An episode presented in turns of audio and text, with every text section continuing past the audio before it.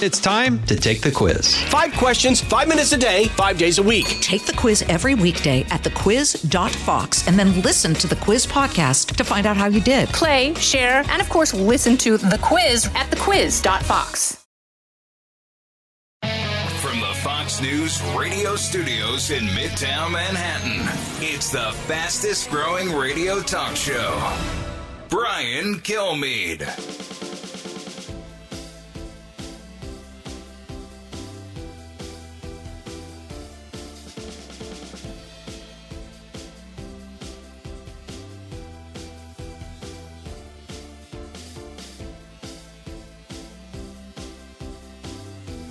Hi, everyone. Welcome to the latest moments of the Brian Kilmeade Show. So glad you're here all week long. We have Kellyanne Conway at the bottom of the hour. We saw the recent poll that Trump has a slight lead over Governor DeSantis. I know it's so early, but the fact is, with all the controversy surrounding the former president, for him to still be the front runner, stunning. Usually one mistake, you're done. The president's always saying stuff that you would think that would destroy other candidates, but it just doesn't seem to happen. We also know, too, this is the biggest crisis currently that the current president has ever been through. We know today the State Department will brief. The State Department will have a press availability. We'll see what that means for what's happening in Davos and what's happening with Ukraine. And we all know the president's going to be out in California seeing about the damage through all those rains and those floods. He'll see it up close and personal. If it's like the border, he'll probably only go to the areas which is not affected by the floods and just talk to people that once lived there. So let's get to the big three.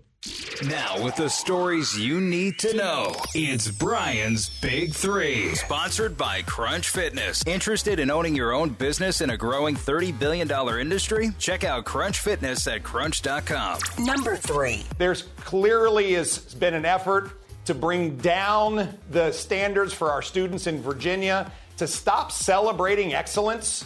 And this is counter to everything we believe. Governor Glenn Youngkin, stunning what's happening, a new low. Dozens of students in Virginia were secretly denied earned merit scholarships and more in the name of equity. There's outrage everywhere. And there's 17 separate schools in 3 separate counties in Virginia that did the same thing. Are we to believe it hasn't happened in other parts of the country? Certainly not. Number 2. The accumulated amount is now trapping as much extra heat as would be released by 600,000 Hiroshima-class atomic bombs exploding every single day on the Earth. That's what's boiling the oceans and the rain bombs. Boiling the ocean, rain bombs, Hiroshima. What's wrong with Al Gore? Davos, full of anger and arrogance as they try and set the course for America and the world. What was said and why we all should be embarrassed to say John Kerry and Al Gore speak for us. Number 1. I am going to refer you to the White House counsel. I am going to refer you to Department of Justice. I would refer you to Department of Justice. No, you would have to go to the Department of Justice, and I would refer you to the Department of Justice.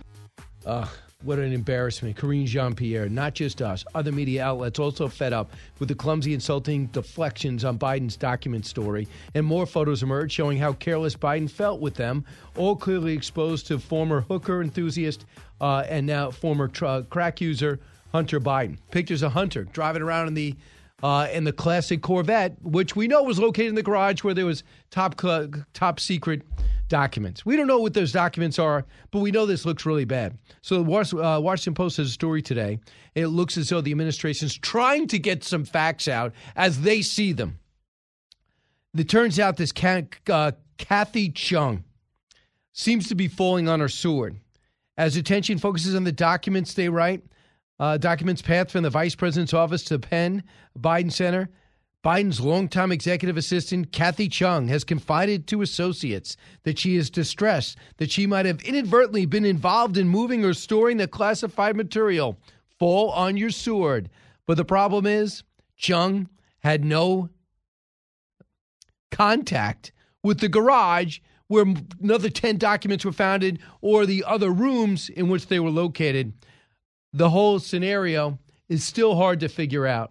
But I think a lot of media outlets are getting really frustrated, and they actually want to get answers, especially in light of what happened in Mar-a-Lago with the classified documents and the raid on Mar-a-Lago where they got 300 classified documents. President said, I just collected the folders, the former president, which is kind of interesting. Here is Karine Jean-Pierre not answering anything ever. Cut one. Help us understand, given the frequency with which President Biden works in Delaware, what is the case against having visitor logs for his house? So I am going to refer you to the White House counsel. I am going to refer you to Department of Justice. I would refer you to Department of Justice. And any questions that you may have of us, I would refer you to my colleagues at the White House counsel's office. No, you would have to go to the Department of Justice. And I would refer you to the Department of Justice. Yeah. And they called the Department of Justice, and the Department of Justice goes, yeah, I have no answers. Plus, I didn't tell the administration not to comment on the case. I didn't put any handcuffs on them. It's simply not the case. So listen to some of the exchanges that have been happening with other reporters. I mean, we ask direct questions, no matter who's in there, whoever a reporter is. It's always been the way. Direct questions to both sides. You ask John Roberts, how good a job did he do with President Trump? In fact, President Trump got mad at him quite often. It just so happens that's the way it is when you got to ask direct questions. I think that makes everybody better, I would think. Listen to some of the conversation. Cut three. Do you think it was proper for President Biden to comment on an ongoing DOJ investigation? So I'm going to say this, and I'm going to keep it really short today, as it relates to this particular issue, as it relates to an ongoing legal matter. I'm going to refer you to Department of Justice with that specific, as it relates to anything that you want to ask of us about this legal matter. I would refer you to the White House counsel office. I'm going to leave it there. Not going to go into further. I'm simply asking you to comment. I just commented. Well, we're moving on. Go ahead. No, go ahead. I already answered your question. Go ahead. You really did. Well, I did. No, you didn't. Well, it's your opinion. It's your opinion. It's your opinion. That is your opinion. Go ahead. Yeah, it's your opinion. You just heard it. She doesn't answer any questions. I don't think she's making the effort to find out even what to say to allow people to complete their stories. So they had these 3-4 reporters who put together this story in the Washington Post. I think is significant. What happened? What made them go to the office that day when the University of Pennsylvania didn't say clean out the office? Why, in the middle of a term, would you say, I got to go over in November, I got to go over and get the Biden documents out? So one of the president's personal attorneys, as we know now, his name is Pat Moore, went over to the U.S. Capitol, went over to the 10-story building right near the U.S. Capitol.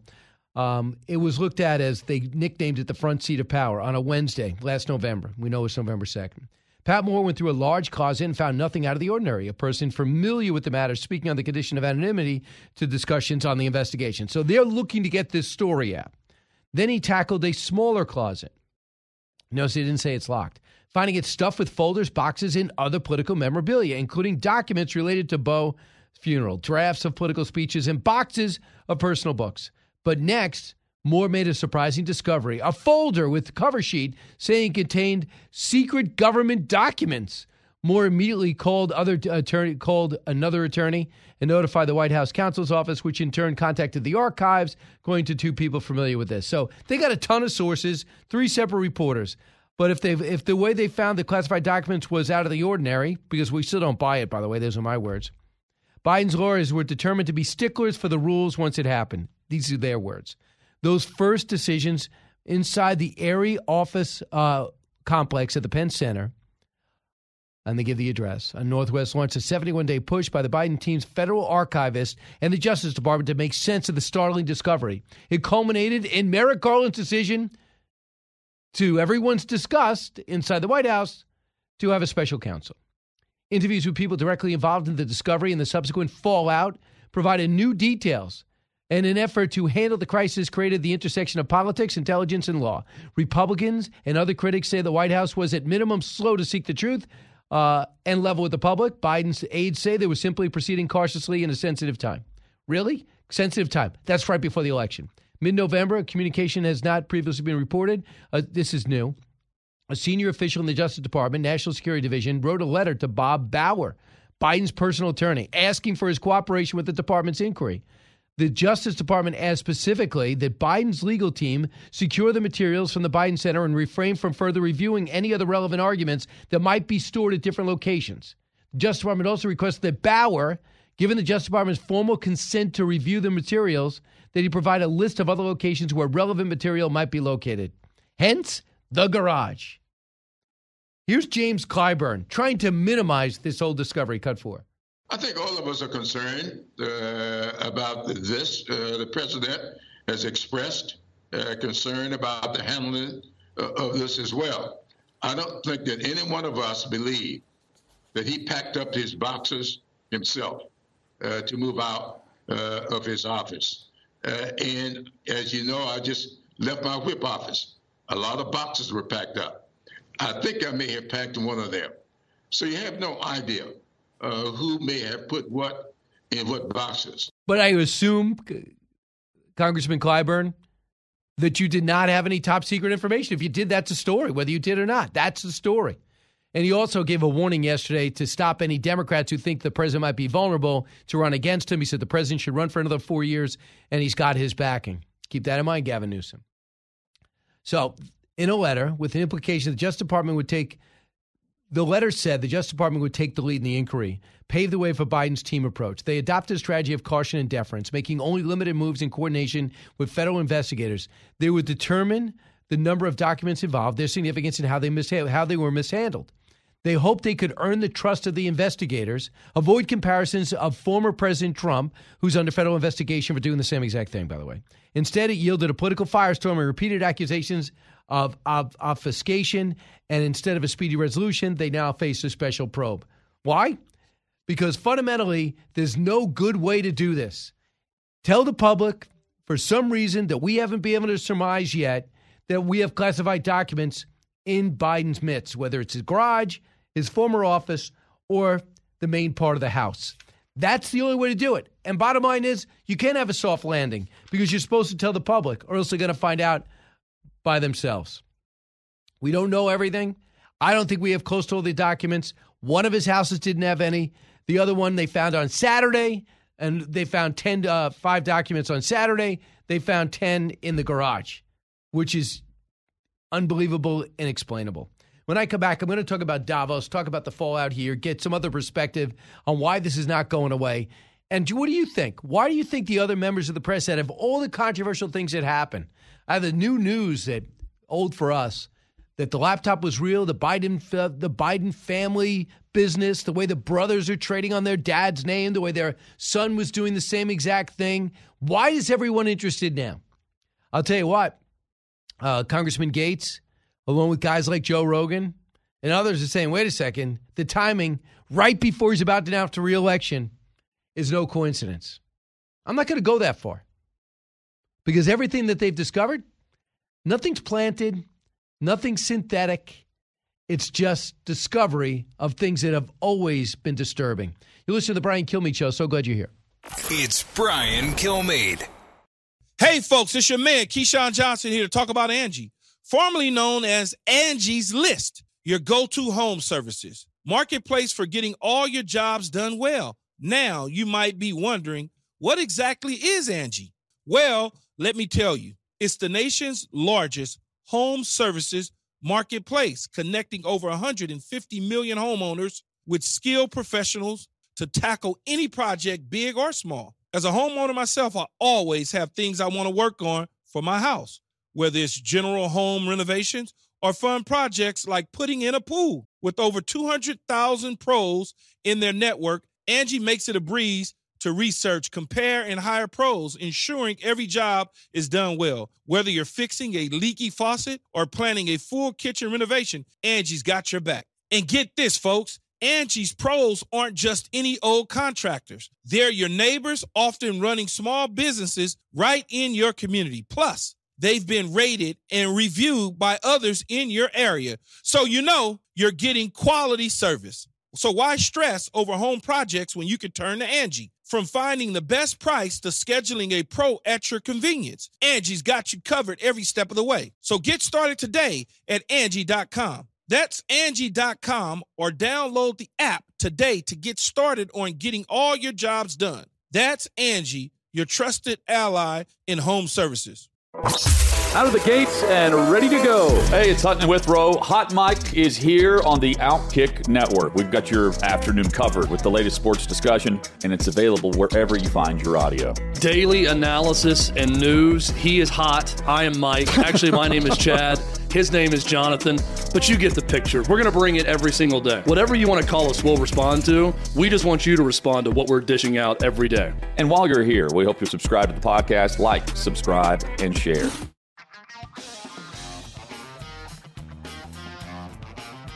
He's so busy, he'll make your head spin. It's Brian Kilmeade. If we treat this for the challenge that it really is, almost like World War II. We got to move this because that's the only way we keep 1.5 degrees alive.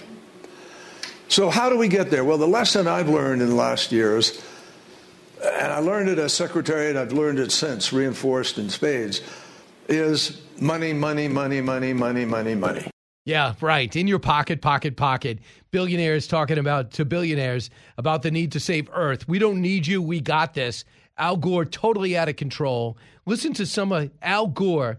Everything this guy put in his movie that got him his Emmy is in 300. He left office. He was worth $2 million. He's worth $300 million. Tell me what he's doing to help planet Earth. Cut 10. Emissions are still going up. All these promises of the last few years to cut emissions are still going up.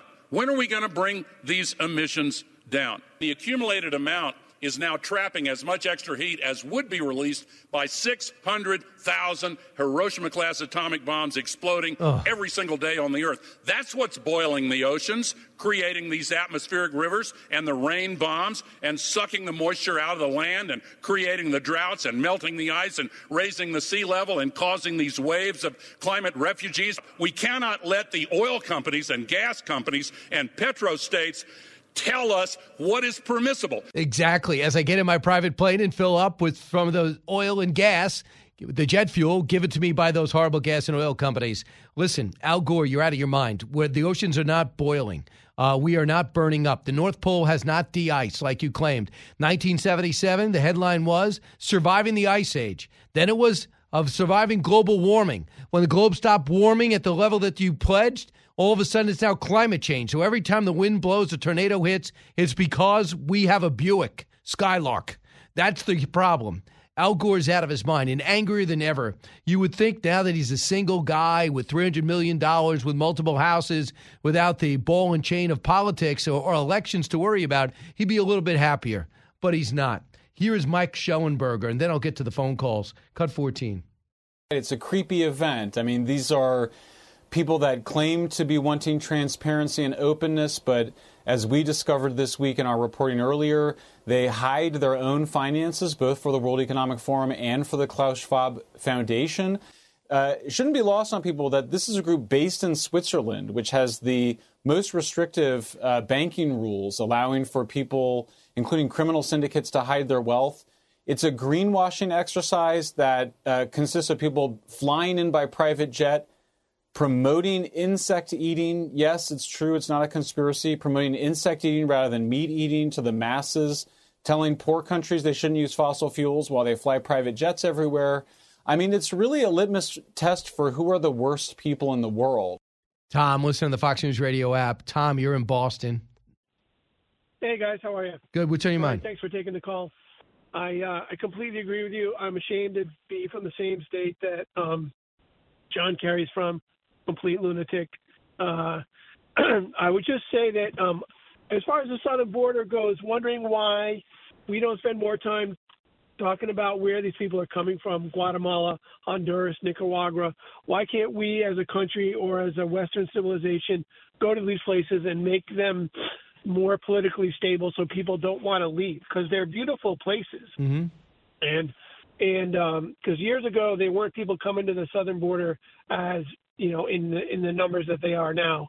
And I feel like, we could do a better job of but Tom, one of the reasons they're doing it is because they know they could stay. This is always going to be a better place in Ecuador, Nicaragua, Venezuela, El Salvador, Honduras. It's always going to be better to be in America. And when you're told you get here, you get an NGO to give you a nice gift basket, then you can go to any hotel and the best cities in the world, you're going to go. And then you're gonna sacrifice your savings in order to give it a cartel because they could probably execute the deal. Bill was on WHIO in Dayton. Hey, Bill. How you doing, Brian? What's on your mind? Yeah, I just, we keep talking about this, thing with Biden right now with the documents, but I think what we're missing is why is nobody talking about, the fake professor that he was given, that title. He never spoke there. He was paying he had a free house for $48,000 a month. All the money that was funneling through there, this is all done from endowments from an unknown China person. Why are we not looking at that? Why is that not the story? It's going to get there. You just stood up. Dollars. Hey, Bill, they just stood up the investigations. They don't want to overpromise. I don't think they should. They're just getting this information. We don't know what the documents say, but eventually we will. Remember, you got about 15 whistleblowers come forward and talk about how politicized this is. That stuff's going to be key. Kellyanne Conway next.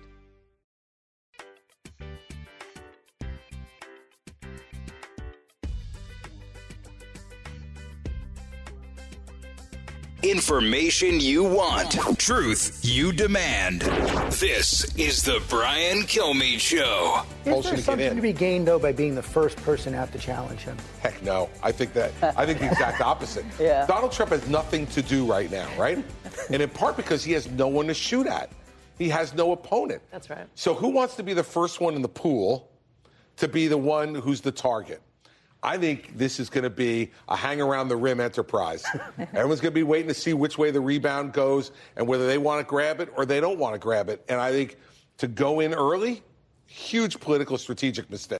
In January 28th, I understand, the former president of the United States will officially kick off with a campaign event, which will have Governor Henry McMaster and Lindsey Graham as his captains in South Carolina. Kellyanne Conway, very tapped into all sides, all things, former senior counsel to President Trump and author of the book, Here's the Deal. Kellyanne, what do you think about what Governor Christie said? Does that, from the opponent's perspective, is he right? He's 100% right, Brian. Thanks for having me today. I've actually had that conversation with Governor Christie.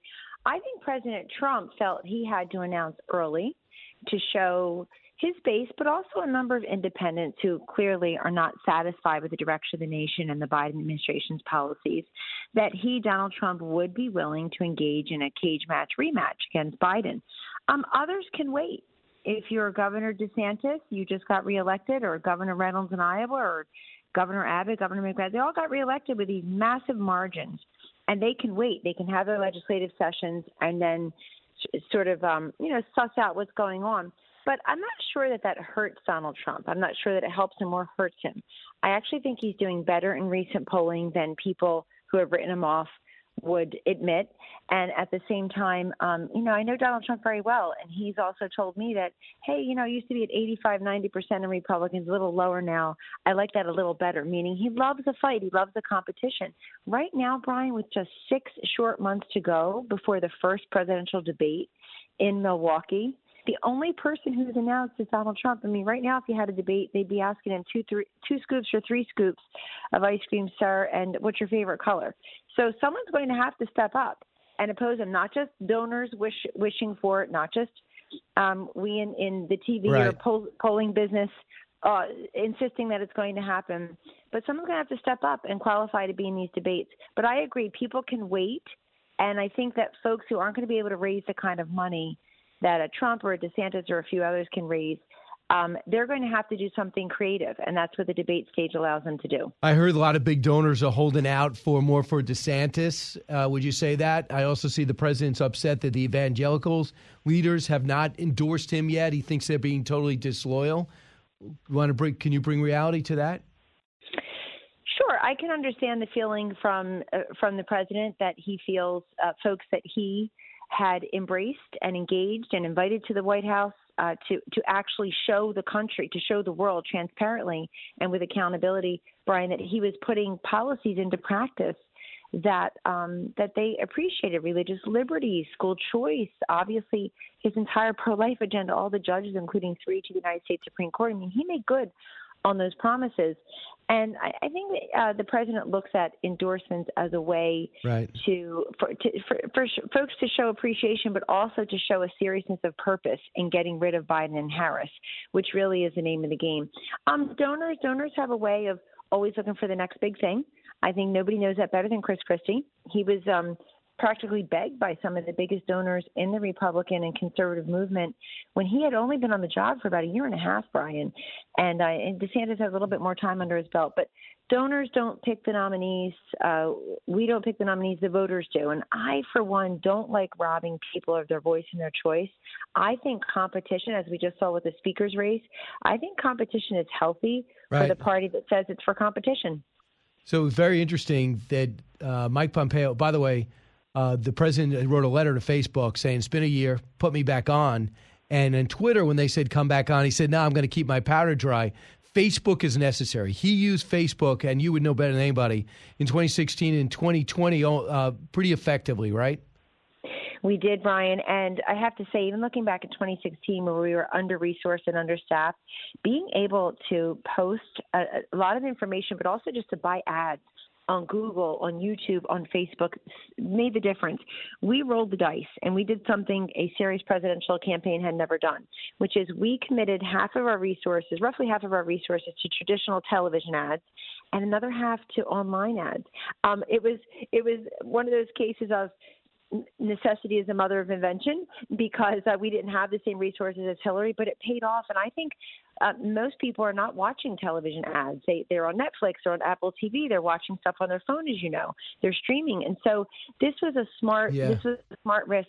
It paid off. And I think for the president to say, put me back on Facebook, I think Meta, the new, they're going to have to look at that very seriously, given the people they do allow on Facebook and a lot of the disinformation from the left that's there. Now, it's different on Twitter, because I think Elon Musk taking over Twitter, he's really changed the dynamic there, and it's, people feel like it's a much more equitable and fair platform now, not just a liberal left-wing cesspool. However, you know, the president has a commercial interest in Truth Social. That's his. You know, he's making money from Truth Social, and so that's probably a consideration for him also. There's a story out today. Mike Pompeo's book is out, and he comes out on Tuesday, I should say, and evidently trashes Nikki Haley. He claims behind the scenes, Nikki Haley was scheming with Jared Kushner to replace Mike Pence. Do you know anything about this? I sure do. That is true that there were people trying to get rid of Mike Pence off the ticket beginning in like 2018 or so. It's such a fool's errand in so many ways. And I do just wish that Ambassador Haley had been more strong and more public, more resolute and more public, just saying, please don't talk about that. We have so much work to do here at the UN, where she was the ambassador for less than 2 years. And I wish she had just said that. And also, it would have been such a mistake to try to replace Mike Pence on the ticket. I used to tell President Trump when these rumors were circulating, when a friend of his placed an op-ed in the Wall Street Journal about it, much to my surprise, Brian, I told the president straight on, you know who will punish you for that if you get rid of Mike Pence on the ticket? Women. Because we women, we're used to being replaced by other women. Women are not going to like that at all, Mr. President. But I also thought it was so naive from some of the political novices like Jared Kushner that I worked with in the White House, to actually think, well, let's just get rid of the vice president. That was the other half of the ticket that, frankly, Brian, helped bring a lot to the table as somebody who had strong ties to the evangelical movement, who had been in Congress for 12 years, 8 or 10 years of which on the Foreign Affairs Committee, I believe, and had been governor of Indiana. He brought so much to that ticket. When you have a winning ticket, you stick with it. This whole idea, let's just get a woman. You know who did that? One Joe Biden did that. He sounded like a frat boy at the end of a keg party in the fraternity. I need a woman. And look what we got for it. Goodness, Kamala Harris. So I'm glad Secretary Pompeo has said this. And listen, that is a great American. He's got an unbelievable, wonderful American story. And I wouldn't be surprised if he runs. And if he reminds everybody that we had a Secretary of State while all these great things were happening, Soleimani, Baghdadi, the Abraham Accords, that other staffers try to take credit for. So, yeah, Mike Pompeo looks like he's going to throw in there. He says regarding Haley, who publishes a book, too, he said, Pompeo disparages both the role of the UN ambassador, a job that is far less important than people think, close quote. She has described her role as going toe-to-toe with tyrants. If so, then why would she quit such an important job at an important time? You want to weigh in? It's an excellent question. No, I do want to weigh in because I actually took pieces of that out of my book because my book was so long.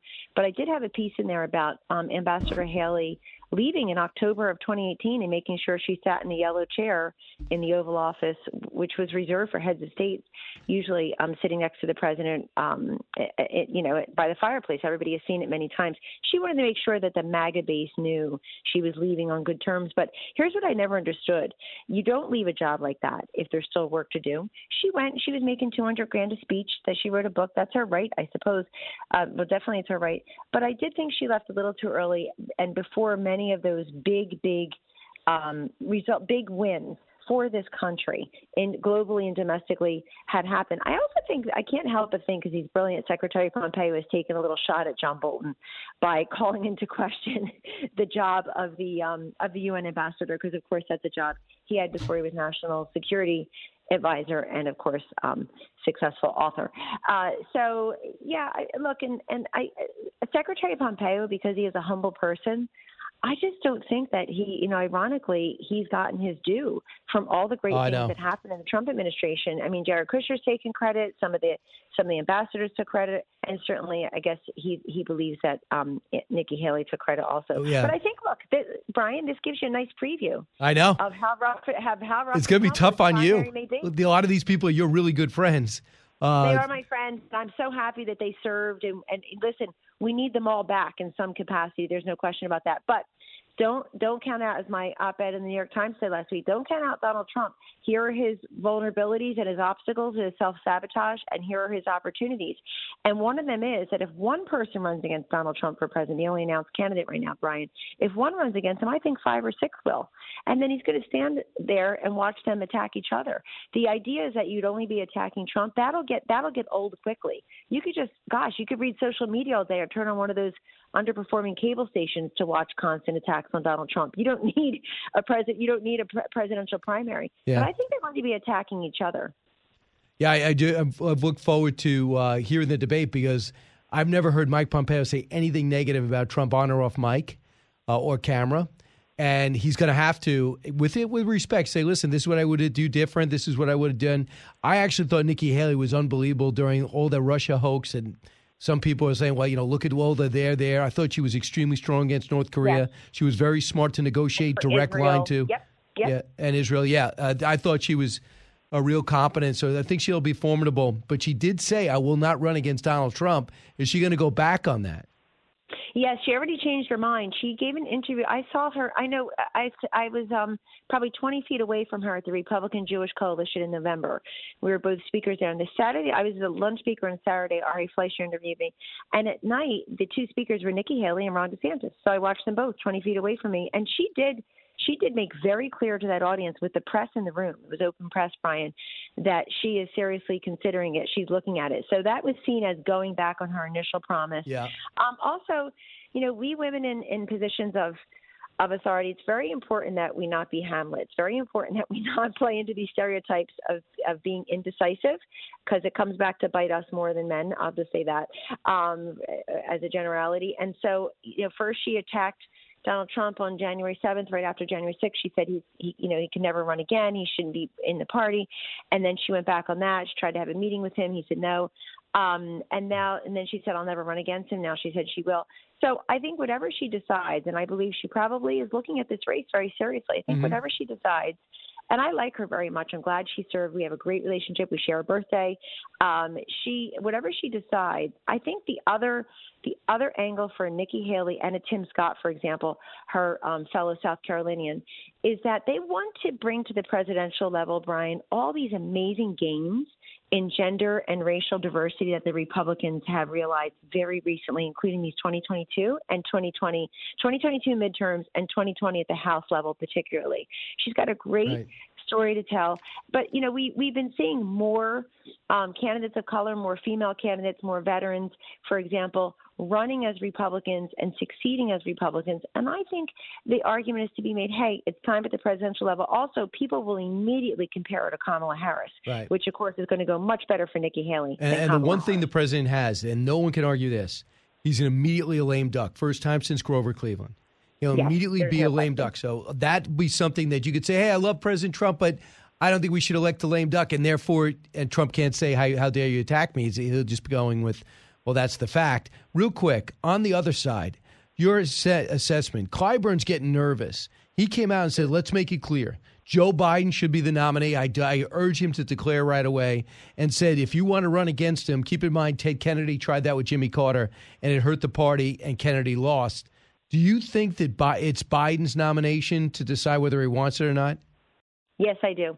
I think that all this ridiculous spin about the 2022 midterms being great for Joe Biden has kept him cemented as the odds-on favorite to be the nominee. They're kind of stuck with him now. And the irony, Brian, is the only reason you can credibly say the midterms were, quote, great for Joe Biden is because Joe Biden was sidelined. He was. Very few candidates wanted him to campaign with them. They sent him to Union Station. That's not a swing state or a blue, red, or purple district. It's a train depot. And so when Biden and Harris's names are on the ballot next year, Biden and Harris must go and campaign, so it's going to be fundamentally different. But what Congressman Clyburn is saying also is he's warning other Democrats. He's basically saying to them, look, I'm the guy, and we have to give him this credit. I'm the guy who got Biden the nomination, because Biden was bleeding out really in these early contests and went to South Carolina with Clyburn's endorsement and won South Carolina. But he's basically telling Klobuchar and Bernie Sanders and Elizabeth Warren and others, Gavin Newsom, don't play any cute stuff. We need a clear path for Joe Biden. I think they're stuck with him, and they keep making excuses for him. And now they're stuck with his, this big glowing scandalabra around the documents handling. Very interesting. Kellyanne Conway, stay in the analyst role, and she knows every side so well. It's Kellyanne Conway. Thanks so much. A real pleasure, Brian. Thank you. You got it. 1-866-408-7669. I went a little long. Sorry about that, but I do have time for your calls. This is the Brian Kilmeade Show. Newsmakers and newsbreakers. Hear it first on the Brian Kilmeade Show.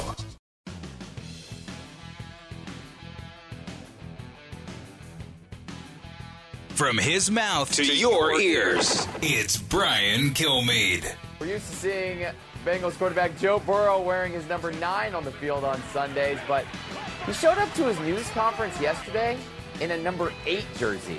And all the reporters there immediately asked him what was going on. I guess I put the wrong one on. Well, so what happened was I forgot about the press conference, and so I also have new pants on, and so I threw my jersey back on, but apparently it wasn't my jersey. There we go.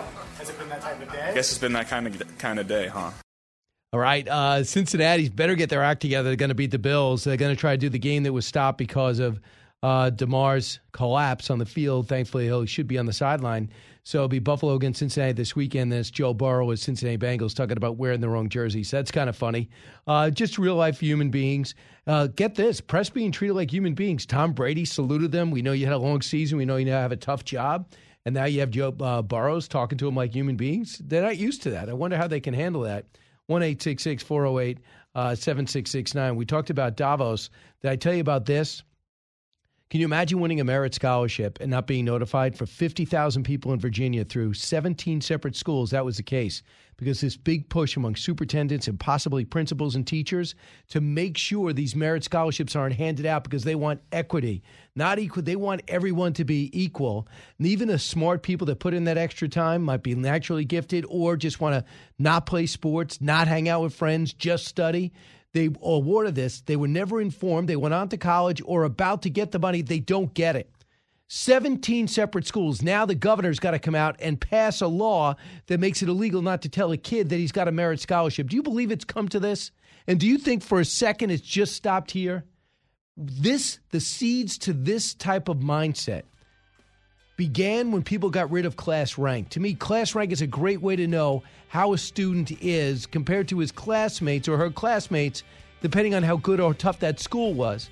Then you have the SATs. Well, let's get rid of the SATs. Now get rid of the merit scholarships, and now tell everyone if you're Asian, make sure that they don't get in because too many Asians are in Ivy League schools. That's why they sued to get rid of affirmative action.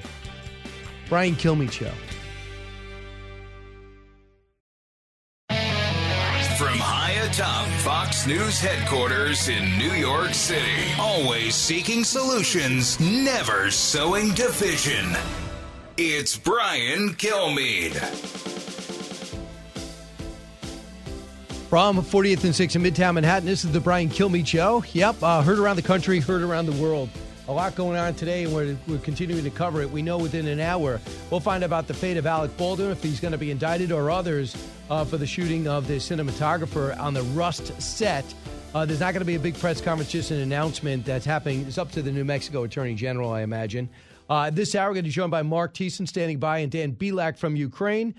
He's helping raise money, and he's part of that government. They lost their interior minister yesterday in a helicopter crash. We don't think the Russians were involved in that. Zelensky did bring up during his address to Davos that he doesn't know if Vladimir Putin's alive or dead.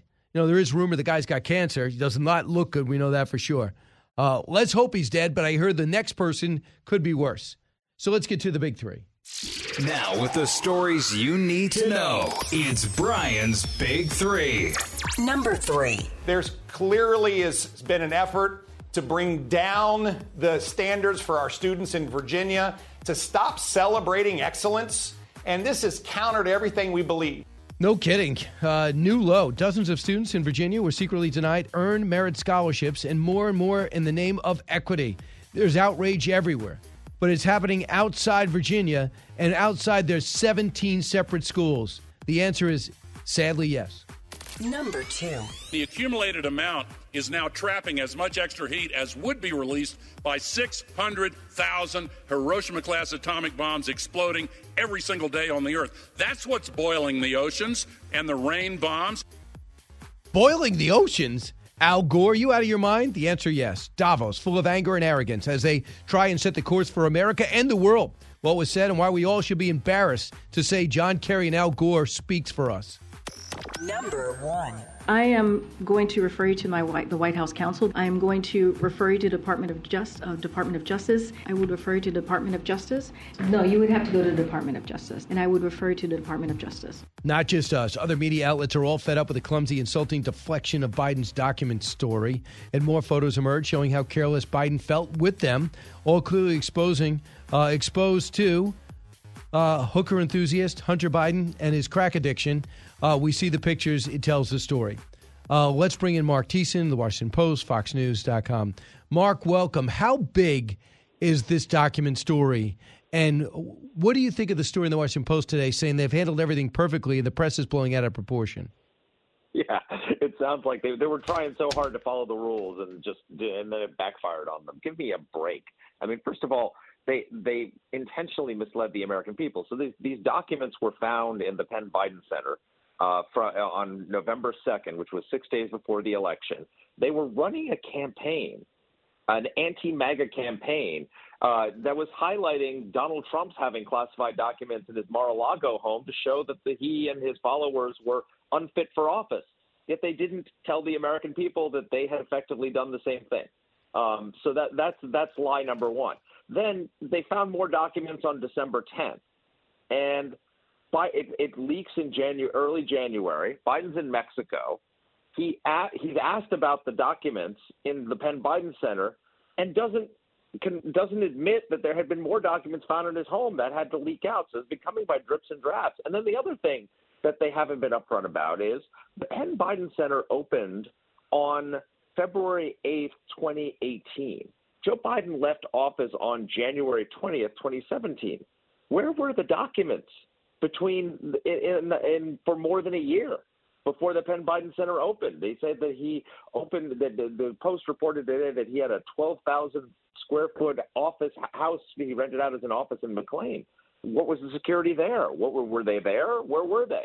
So there's so many unanswered questions, and the idea that Karine Jean-Pierre can't put together a sentence, but can't say something so simple as, of course it was a mistake. Anytime you have classified documents that are not in a secure compartmented facility, especially top secret documents, somebody made an error. And the president is upset about it. He didn't know about it, but he has instructed us to cooperate with the Justice Department and get to the bottom of it, and that's what we're going to do. So here's the sparring. That would solve all of her problems. Right. I mean, at the very least, if she's not cleared to say that, then don't go out.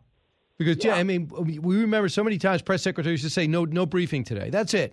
We went 6 months I think a year without a briefing from President Trump because he didn't think he was being treated fairly. His press secretary was being treated fairly. Little do we know she was going to turn on Melania and the president, and become a CNN contributor. Here's Karine, who isn't? Karine, here's Karine Jean-Pierre sparring with an NBC reporter. Cut to. We've all reached out to the Department of Justice. A law enforcement official tells NBC News the Justice Department has not told the White House that it cannot talk about the facts underlying the special counsel investigation into classified documents. So trusting you've received that same information, understanding the desire to be prudent, then why can't you speak about the underlying facts? We've been very clear when it comes to even underlying facts, when it comes to specifics, when it comes to something that is under the purview, that the Department of Justice is looking at, especially legal matters, investigations, we do not comment from here, Peter. Unbelievable, right? I mean, she's so bad at her job.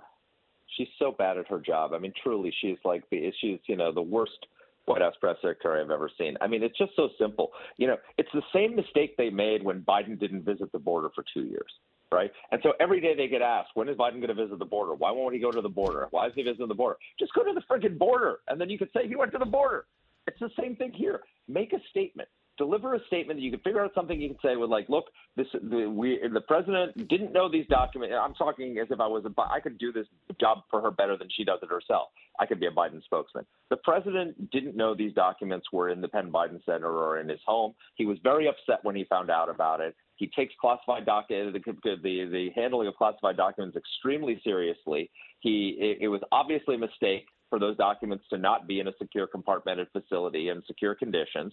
And he has instructed us to cooperate with the Justice Department in every aspect of this investigation, and we will continue to do that. And then anytime somebody asks her that question, say that instead of, I'm not going to comment, I'm not going to comment, I'm not going to comment. Until the garage. Communications 101. But then the garage changed. Some version of the same thing. Yeah. It's like, it shouldn't be in the garage, shouldn't have been in the Penn Biden Center. We acknowledge that fact. We're cooperating. We're going to get to the bottom of how they got there.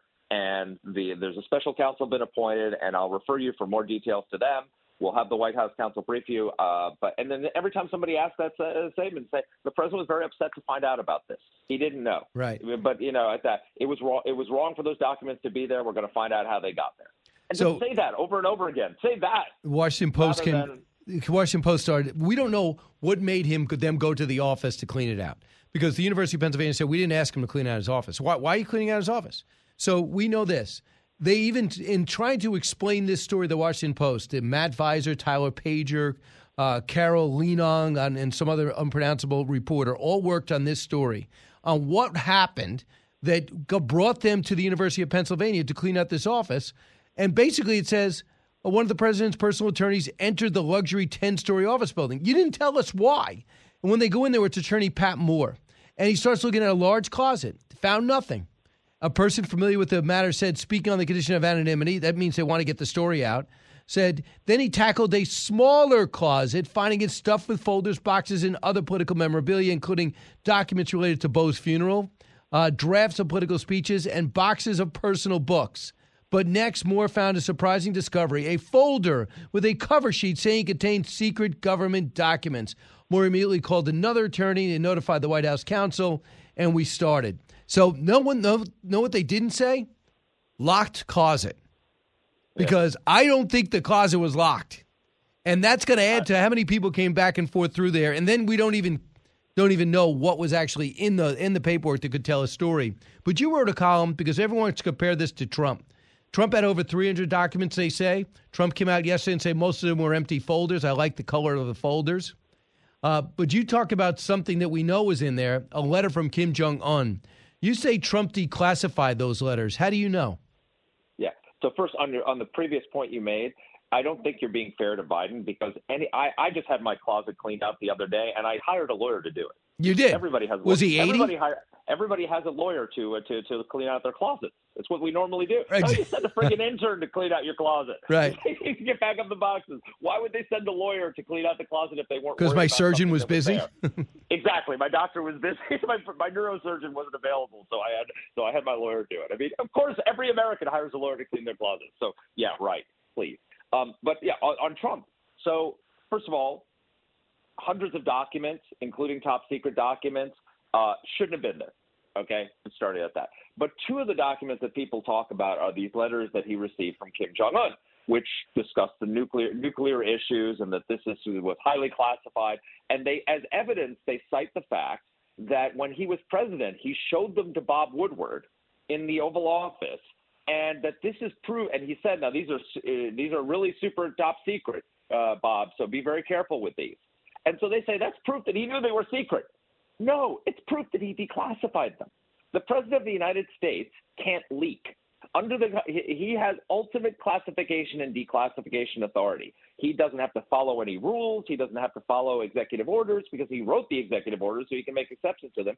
So if he wants to make something unclassified, he has full authority to do that. How does he do that? I had this experience with him when I interviewed him in the Oval Office, and he revealed to me a top-secret covert operation in which acknowledged that he had done it, in which he launched a cyber attack on the Russian troll farm that had interfered in the 2016 election and was trying to do so again in 2018. That was a top-secret covert operation. When he told me that, he didn't leak it. He declassified it, because the president can't leak. If he shares something with a Washington Post columnist, it is therefore declassified once he did that. Same thing with the Woodward, the documents. By showing them to a Washington Post reporter, they're no longer classified because he has given them to the media. He's given them to one of the most famous reporters in the country.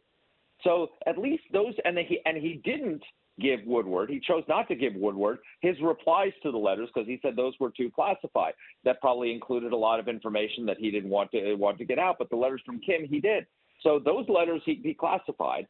And so therefore, if those were found in Mar-a-Lago, he's got proof that he did that. Now, there is no evidence to say that the other hundreds of documents he declassified while he was president. He says he did it, but there's nothing to contemporaneous to show that, and he lost his declassification authority on January 20th at noon when he left the White House. So we don't know about the rest of the documents, but at least those two, which everyone's held up as being the nuclear secrets that he had sitting around in Mar-a-Lago, those were clearly declassified while he was president of the United States. So we know this. It looks like the chief of staff, his longtime assistant, Karen Chung, says that she feels terrible, that she might have been responsible for the records. Chung had worked on Capitol Hill and was recommended actually by Hunter.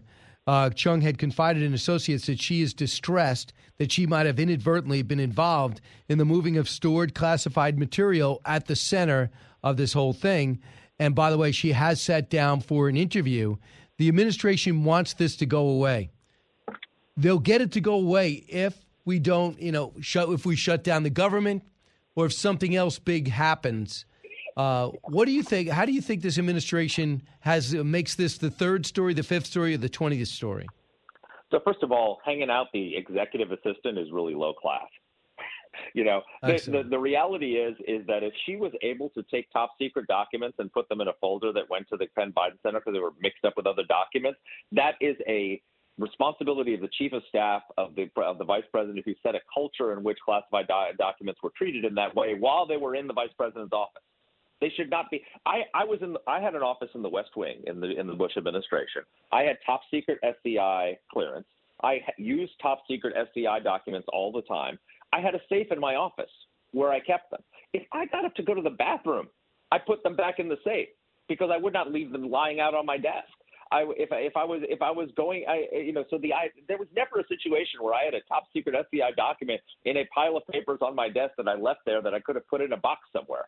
So, it shows a blatant disregard and a culture within their office of mishandling classified information while they're in the White House. The vice president's office is not a skiff. I've been in it. They're people without security clearance come in to meet with the vice president all the time. I met with Vice President Mike Pence when he was vice president, and I had no longer had a security clearance. He didn't have top secret documents lying around when I was in there. So this is not an excuse. And laying and putting her out to dry is just absolutely just shows what bad people these people are. How do they make it go away? By getting cleared by the Justice Department in some way of wrongdoing. Until then, it doesn't go away. I mean, I'm sure that Republicans would be more than happy to give them an excuse by shutting down the government or defaulting on the debt, to do that. And oh, by the way, that would, another topic for us to discuss at some point in greater length, that would be a beautiful move for us to do something to harm the economy so that Biden can stop talking about the Putin price hike and call it the McCarthy price hike so he can blame us for the economy. We've got the worst economy, Americans think, in a generation. They blame, majority of Americans blame Joe Biden for the economy. And Republicans are about to say, hold my beer, I'll take over here and take ownership of the bad economy. We should do absolutely nothing to harm the economy and allow Biden to blame us like he's blamed Putin for the disaster that he's unleashed. We have so much more to talk about, Mark, but I'm up against the break. Thanks so much. Right. Put it in perspective. We got to talk about the Ukraine war, which I'm going to do with Dan Bilak from Ukraine at the bottom of the hour. Excellent. All right. Go get him.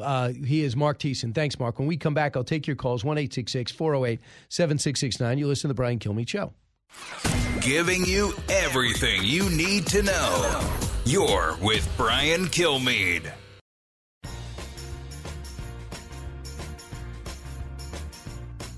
A talk show that's real. This is The Brian Kilmeade Show.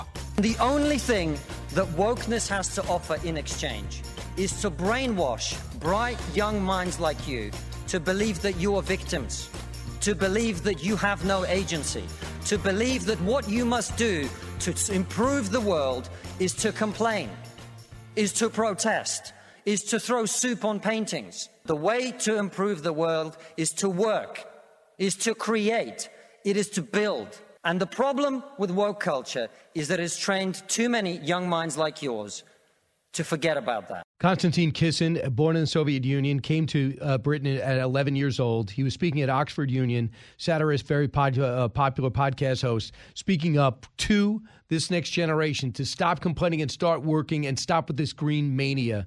Love it. Brian, you're listening in North Dakota. Hey, Brian. Hey there, Brian. Good day. Happy New Year to y'all. Back at you. What's on your mind? Well, I have two real quick points. Number one, the big thing is, I've had top secret clearances in the military before, and you have to have the right to know and also have to have a need to know. And Vice President Biden, as VP, never had the executive privilege to be able to remove documents from the White House or place of security. And on top of that, he also never had the right or the clearance, well, to remove them outside of that. So he's never had that privilege. The second one is that having his attorneys going in and doing this search and not having law enforcement, now when you come to a point where this may hit a hearing or so forth, the attorneys, all they have to say, well, this is now his attorney-client privilege, and it scrubs President Biden from any illegalities as to how they were stored, where they were stored, when they were stored. So it's now completely scrubbed clean. Yeah, all good points, all important. We'll see where this goes. They're trying to explain it away, but they can't explain it because no one gave them a heads up on it. And I really question whether Joe Biden knew about it. And if he didn't know about it, that means there could be other documents everywhere.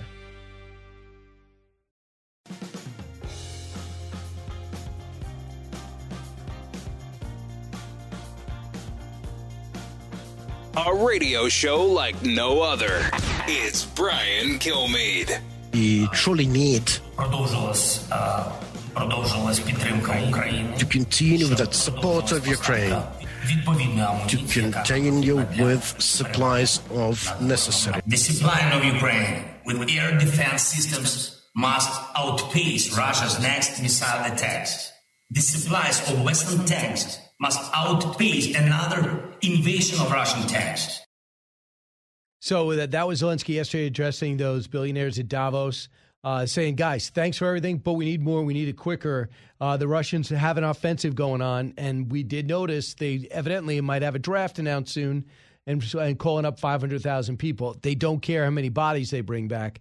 Daniel Bilak is a member of the Territorial Defense Force of Ukraine, former chief investment advisor to the Prime Minister of Ukraine and head of Ukraine Invest. Daniel, welcome back. It looks like the Russians are on a semi-offensive to a degree. Would you characterize it that way? Well, I think that they are preparing for an offensive. I mean, they've been focusing on getting anything that they can get to show success. And they focused an enormous amount of resources, human and weaponry, in the Donbass around Bakhmut and Soledar, which are not hugely strategic places, Brian. I mean, they're sort of pimples on the back end of you know what. And but you know, he has to show that he's got some successes. And but the bigger concern is that they are digging in the south, in the east, in Zaporizhia and Kherson. And we've had a lot of activity in Belarus on our northern border, and they haven't given up on the Donbass yet. So they're not going to go away. They're not going to give up. They're going to double down. They're going to need more people. And as you just absolutely correctly said, they don't care how many people die on their side. He's prepared to take 250,000, 300,000 dead. I mean, this is the way Russia has always fought wars. Stalin, you know, sacrificed 1 million men to take Berlin. You know, for them, it's all about the guys at the top getting their way. So Germany and the U.S. are loggerheads over tanks. Germany saying, "Yeah, we'll give Leopard tanks only if the U.S. gives tanks first." What can you tell us about this? You know, Brian, it boggles my mind. I mean, you know, actually, Germany is the second largest supplier of weapons to Ukraine after the United States. But the only thing anybody remembers about Germany is they don't want to give Ukraine tanks. I mean, it's really bizarre, and I don't understand the fetishism around this.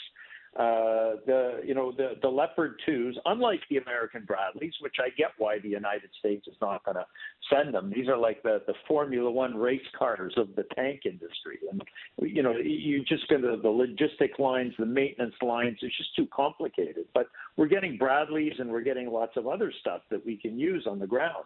But the German Leopard 2s, as far as I understand, would be ideal for Ukraine. There's plenty of them. There's like 2,000 of them in Europe.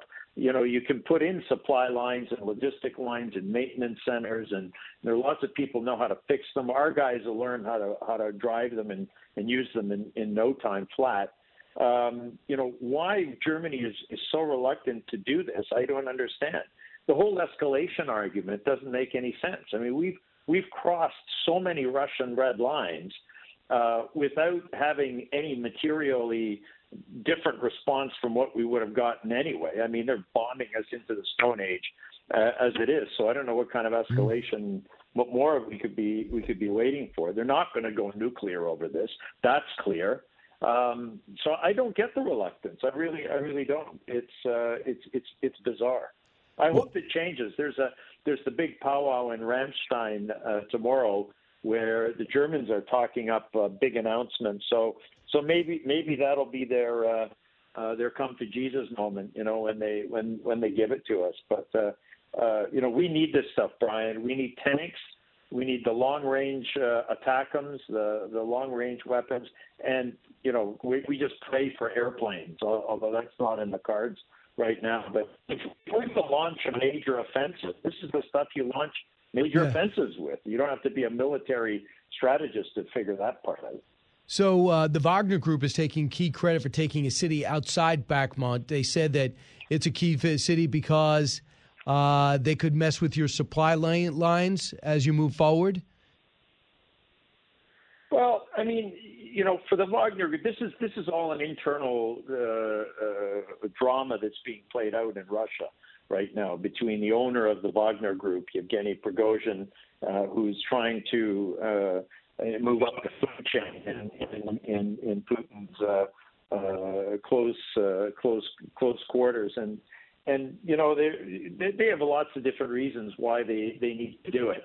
But, yeah, I mean, losing Bakhmut would not be great for us. It would compromise the gains that we have made in the Donbass, but it's not fatal.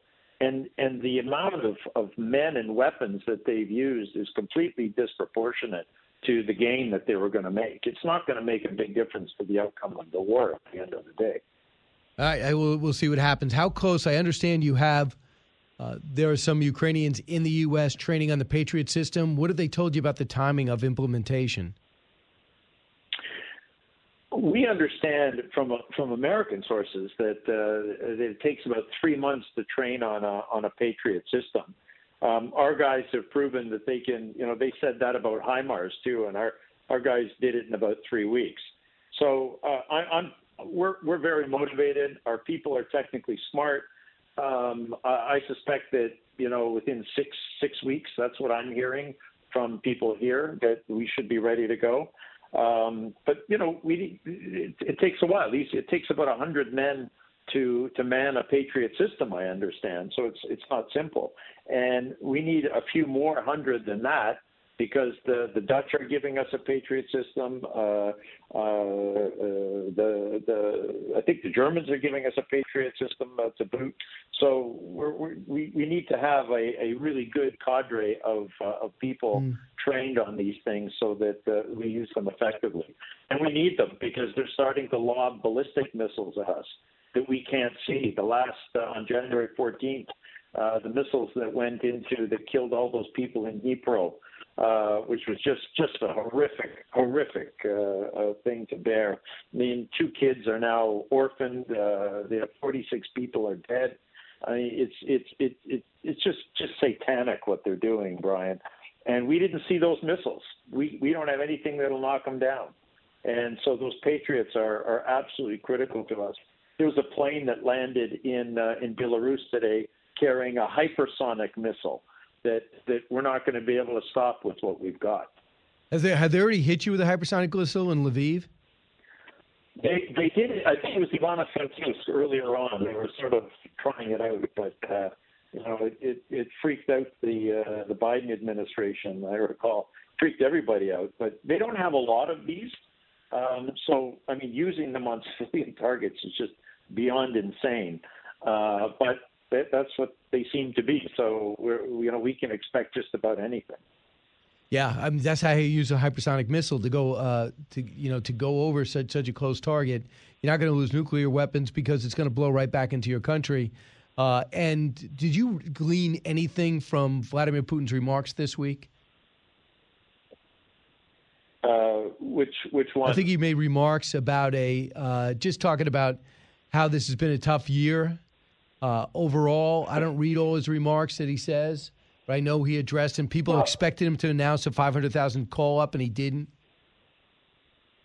Yeah, I actually don't expect him to announce a 500,000 call-up. He'll do it more obliquely, and I think maybe that's what he was referring to because, you know, although people in Russia are starting to, you know, he knows his people, that, you know, this slave mentality, nobody's going to challenge the Tsar. And, you know, they're all fighting NATO, even though NATO's not on the ground. And so they're like lambs and sheep to slaughter. They're going to line up and go to war. I don't know that he's going to get 500,000. I don't think there are 500,000 that can be mobilized at this point. It means there'll be nobody left to work in Russia, that's sober anyway. And I don't know how he's going to make the announcement. I think that they haven't stopped mobilizing, even though they said they did. All our indications on this side, from what I'm reading, is that they just continued to be mobilizing throughout. So he'll get to whatever numbers, or he'll try to get to whatever numbers he says he'll need. But, you know, you got to feed these people. You got to equip them properly. You know, you can only throw so much meat at our lines. And that's why we need the weapons, Brian. We've got to take these guys out, and we need to take them out at scale and in massive numbers. And you know, the equipment that we're asking from our allies is going to help us do that and help us do our counteroffensives, especially in the south. If we can cut their land bridge to Kherson and Crimea, that changes the outcome and the course of the war. Anything come out of Davos for you guys? Davos is a talking shop. I don't know if you've ever been there. Nope. It's a lot of jawing, but you know, I don't think any decisions will get made there. There's some meetings.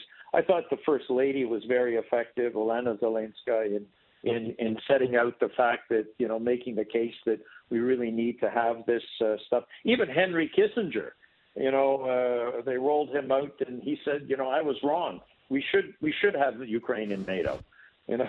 So that's I don't know if that's an endorsement these days or not from coming from him, but, you know, it shows that people, we may have reached the tipping point. I really hope we have, where the administration and our allies are not just reacting to situations on the ground, but finally saying, okay, we got to get this done.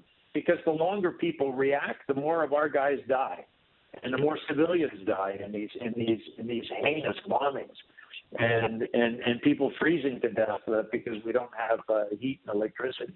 I mean, you know, either you're going to allow Putin and enable Putin by saying we're not going to do this, we're not going to give thanks. That just enables him, and then he says, okay, I'm just going to wait them out. We're gonna fight this war for 2-3 years because I'm winning this war, because this war is being fought in Ukraine. It's not being fought in Russia, and so I can paint this as a victory. And you know, we're not gonna. There's no way that we could last 2-3 years without further support of the West. And you know, how much more is 2-3 years is a long time to ask anybody to be involved in a war that they're not involved with directly. And frankly, the longer this thing goes on, the more chances of the West getting involved are greater. And you know, it's as I said, you and I have talked about this before. You've got the deal of the century. You know, we do the fighting, we do the dying. You give us the weapons, and you get the benefit. I hear you, Daniel Bilak. Stay safe. Thanks so much. God bless. Thank you to the people of the United States of America, as always. All right, Daniel. Thank you. When we come back. What do you think about that? A lot of people are saying, hey, we're tired of financing this. I am not one of them. You listen to The Brian Kilmeade Show. Coming to you on a need-to-know basis, because, man, do you need to know. It's Brian Kilmeade.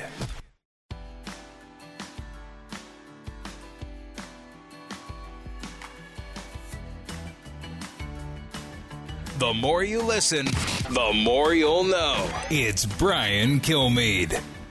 Hey, welcome back, everybody. 1-866-408-7669. So, Allison, you said you have something that I'm not expecting.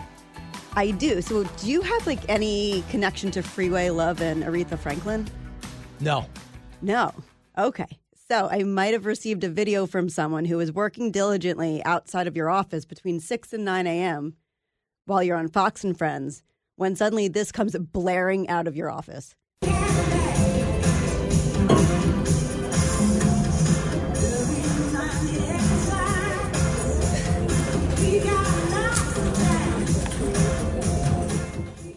So, I see, this is the theory. I heard some murmuring about this.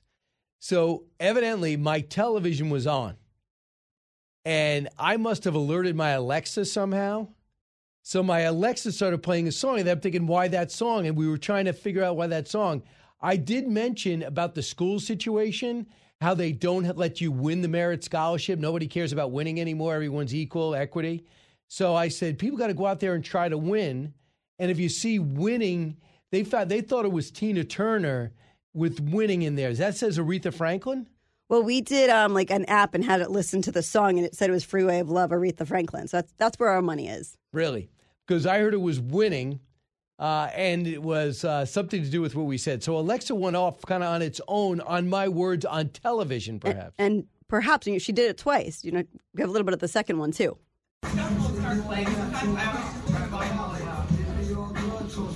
It was also coming out of your office, blaring. These people were not sitting close to your door. It was so loud. It is so loud? It was really loud. Wow. Did you go down there? Did you go up there and check it out? No, we did not go. We got videos. People that were sitting out there did a video of it because no one could believe there's suddenly just rap coming out of Kilmeade's office. Well, here's the thing. That little Alexa can really blast. It's amazing, isn't it? I mean, my question is, how loud did you have her turned up yesterday? Am I alerting people around the country?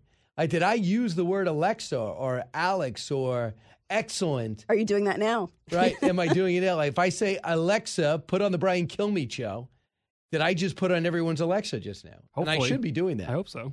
Yeah, let's hope so. That's great. You should do that on TV, because if people are already listening to us, they already have it on. Right. I should say that on TV. That would have been good. All right. So that's one of the mysteries of life. I'll have to play that down and really look into it. I'm not sure I've ever played that music. So it's not like you come, you know, it's not like you're tapping into my playlist. This is the playlist of Alexa. So you say, we're taking your word here, that you're just not blasting this on your own. I think it would do good for my image to have rap in my background. That's probably true. Or at least been a rapper. But not sure about Freeway of Love. Right. Is Freeway of Love something, is it like free love? Or is it like love is a, you know, you go on the freeway and get love? I have not analyzed her lyrics, but we can do that during the next break. Roy, listen on WVGA in Valdosta, Georgia. Hey, Roy. Good morning, Brian. How are you? Good. What's on your mind? Well, I was listening to the program, and you made a question about if Biden doesn't know where the documents came from or how he got in possession of them, what else might he have that he's not supposed to have? And it just begs the age-old question, is it better to be stupid or incompetent? So I just wanted to get that out there. Because I mean, put it this way. I mean, what is more likely? This gets stuck in a closet. His chief of staff says, oh, it's probably my fault. But who puts it in the garage? I mean, does he? And if he says, I don't know how it got there, and it's true, he doesn't know how it got there, forget about what else is in his wake. And I just go back to the University of Delaware. I think there's a Biden school at the University of Delaware where they keep his paperwork. I mean, right now, you got to be rifling through that.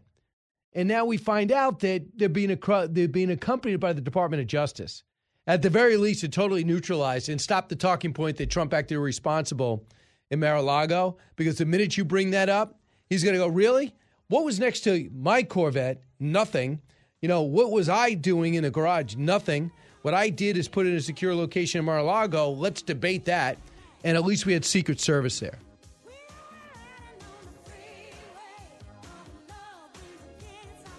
Are you sure this isn't Tina Turner? It's Aretha Franklin. Positive about that.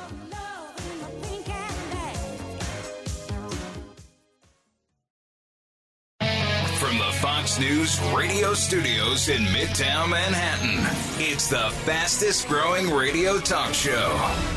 Brian Kilmeade.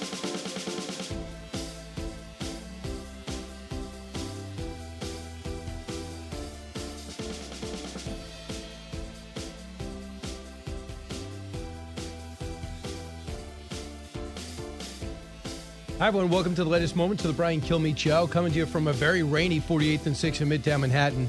And we're heard around the country, around the world. Paul DeGelder is going to be here, so I have somebody to look forward to in terms of guests this hour. Oh, I'm sorry. I didn't see you, Kennedy. That really hurts your feelings, doesn't it? Wow. And Paul DeGelder is the host of Discovery Channel Shark Week and author of the new book, Shark, Why We Need to Save the World's Most Misunderstood Predator. You wrote the book coming out in Against Sharks. Yeah. So he's your rival. I'm surprised we're not going to be in the studio at the same time. Obviously, that can't happen. Right. Number one, because of the sexual chemistry. But number two, because we're both so passionate about this issue, we'll tear each other limb from limb. True. And later you'll go into detail about your passion for sharks and you're against sharks. I'm against my passion against sharks. I feel like they know where I am. Right. Pretty much the good news for you is they're regulated to the ocean. Oh. What a relief. Kennedy's here. She's hosted Kennedy at 7 o'clock. They were like turtles. Right. Hey, Kennedy, before we find out, we have breaking news to go over. But first, let's go through the big three. Now, with the stories you need to know, it's Brian's Big Three. Number three. There's clearly has been an effort to bring down the standards for our students in Virginia, to stop celebrating excellence. And this is counter to everything we believe. That is Governor Glenn Youngkin, new low. Dozens of students in Virginia secretly denied early earned merit scholarships in the name of equity, the worst word in the English language. It's outrageous. And believe me, it's likely not just held in Virginia. 17 schools are involved. We need to stop it.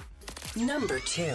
The accumulated amount is now trapping as much extra heat as would be released by 600,000 Hiroshima-class atomic bombs exploding every single day on the Earth. That's what's boiling the oceans and the rain bombs. What is he even talking about? Al Gore, what an embarrassment. Davos, full of anger and arrogance as they try and set the course for America and the world. What was said and why we all should be embarrassed to say John Kerry and Al Gore speak for us. Number one. I am going to refer you to the White House counsel. I am going to refer you to Department of Justice. I would refer you to Department of Justice. No, you would have to go to the Department of Justice, and I would refer you to the Department of Justice. What an embarrassment. Karine Jean-Pierre, not just us. Other media outlets also fed up with the clumsy, insulting deflection on Biden's documents, and more photos emerged showing how careless Biden felt with them, all clearly exposed to his son, Hunter, who's a hooker enthusiast and wants smoke crack over and over again. Strippers, not hookers, okay? All right. Sorry. That was my fault. I'm going to fire my copy editor. Strippers, not hookers. And then that's how you went down. You have to go home and explain that to your loved one. Yeah, got fired today. Hookers, not strippers. He had no choice. Strippers, Kennedy, not hookers. Right.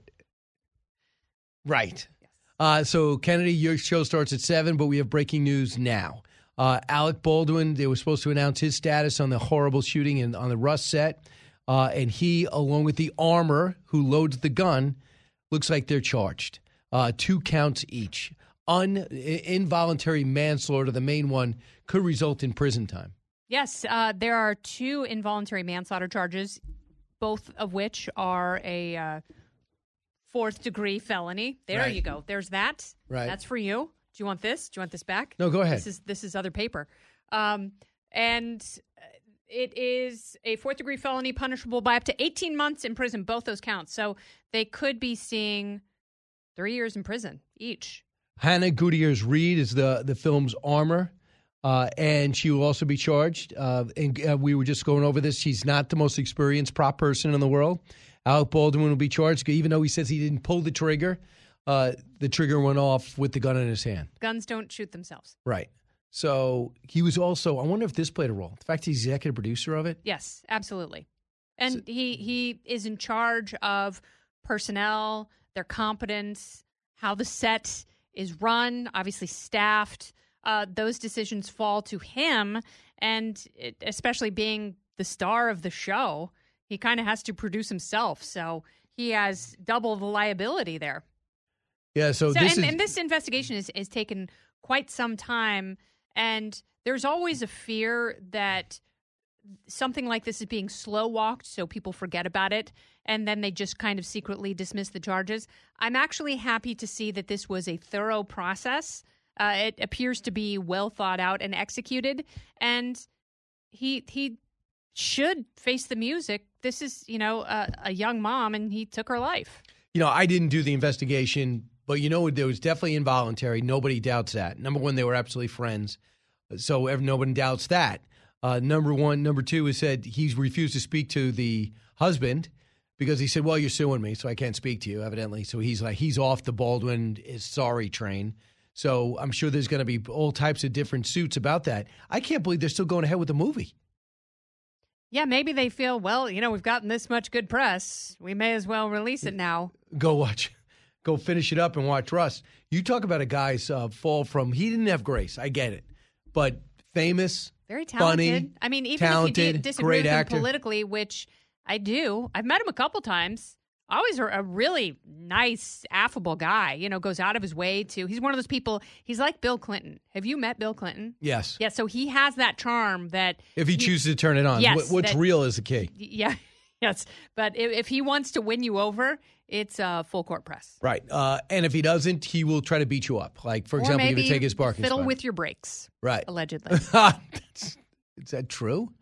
That's why I said allegedly. Oh, okay. That's the blanket term that lets you pretty much say anything about anyone, anytime. All right. So there's not good news for Alec Baldwin. Almost. Oh, dear God. Oh, Lord. Oh, my God. Oh, heavens to purgatory. That's not good. That went in there, and here's your iPad. So what happened is I put my hand up, and I knocked my iPad into the garbage.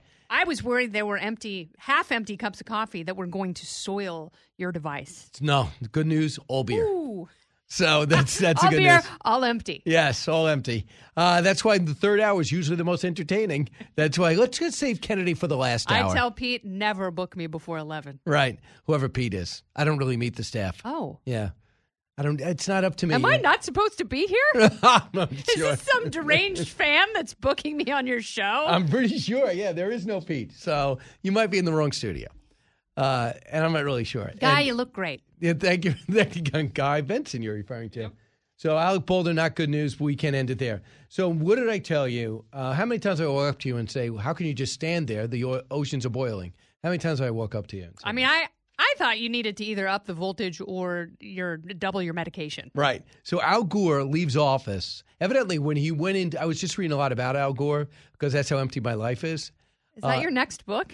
Al Gore. You go from Frederick Douglass and Abraham Lincoln to Al Gore. Is there any difference? Just the greats. They're very similar to biographies. Just swap out the pictures. Same story.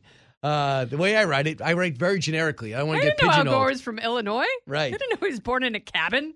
So Al Gore's dad decides to help him become a congressman. When he's done as vice president, they say he's worth $2 million. Now he's worth $300 million. It's amazing. I want his broker. How well you get paid to save the earth. And you make stuff up. Like, for example, the North Pole will no longer have ice within 10 years. Can't even call it a pole. Still cold. Yeah. Yeah. I didn't know they called it a pole because of the cold. I got to look this stuff up. Why am I so unprepared to do this interview? A lot of people don't know that, Brian. Right. But if you don't trust the science, you don't trust me.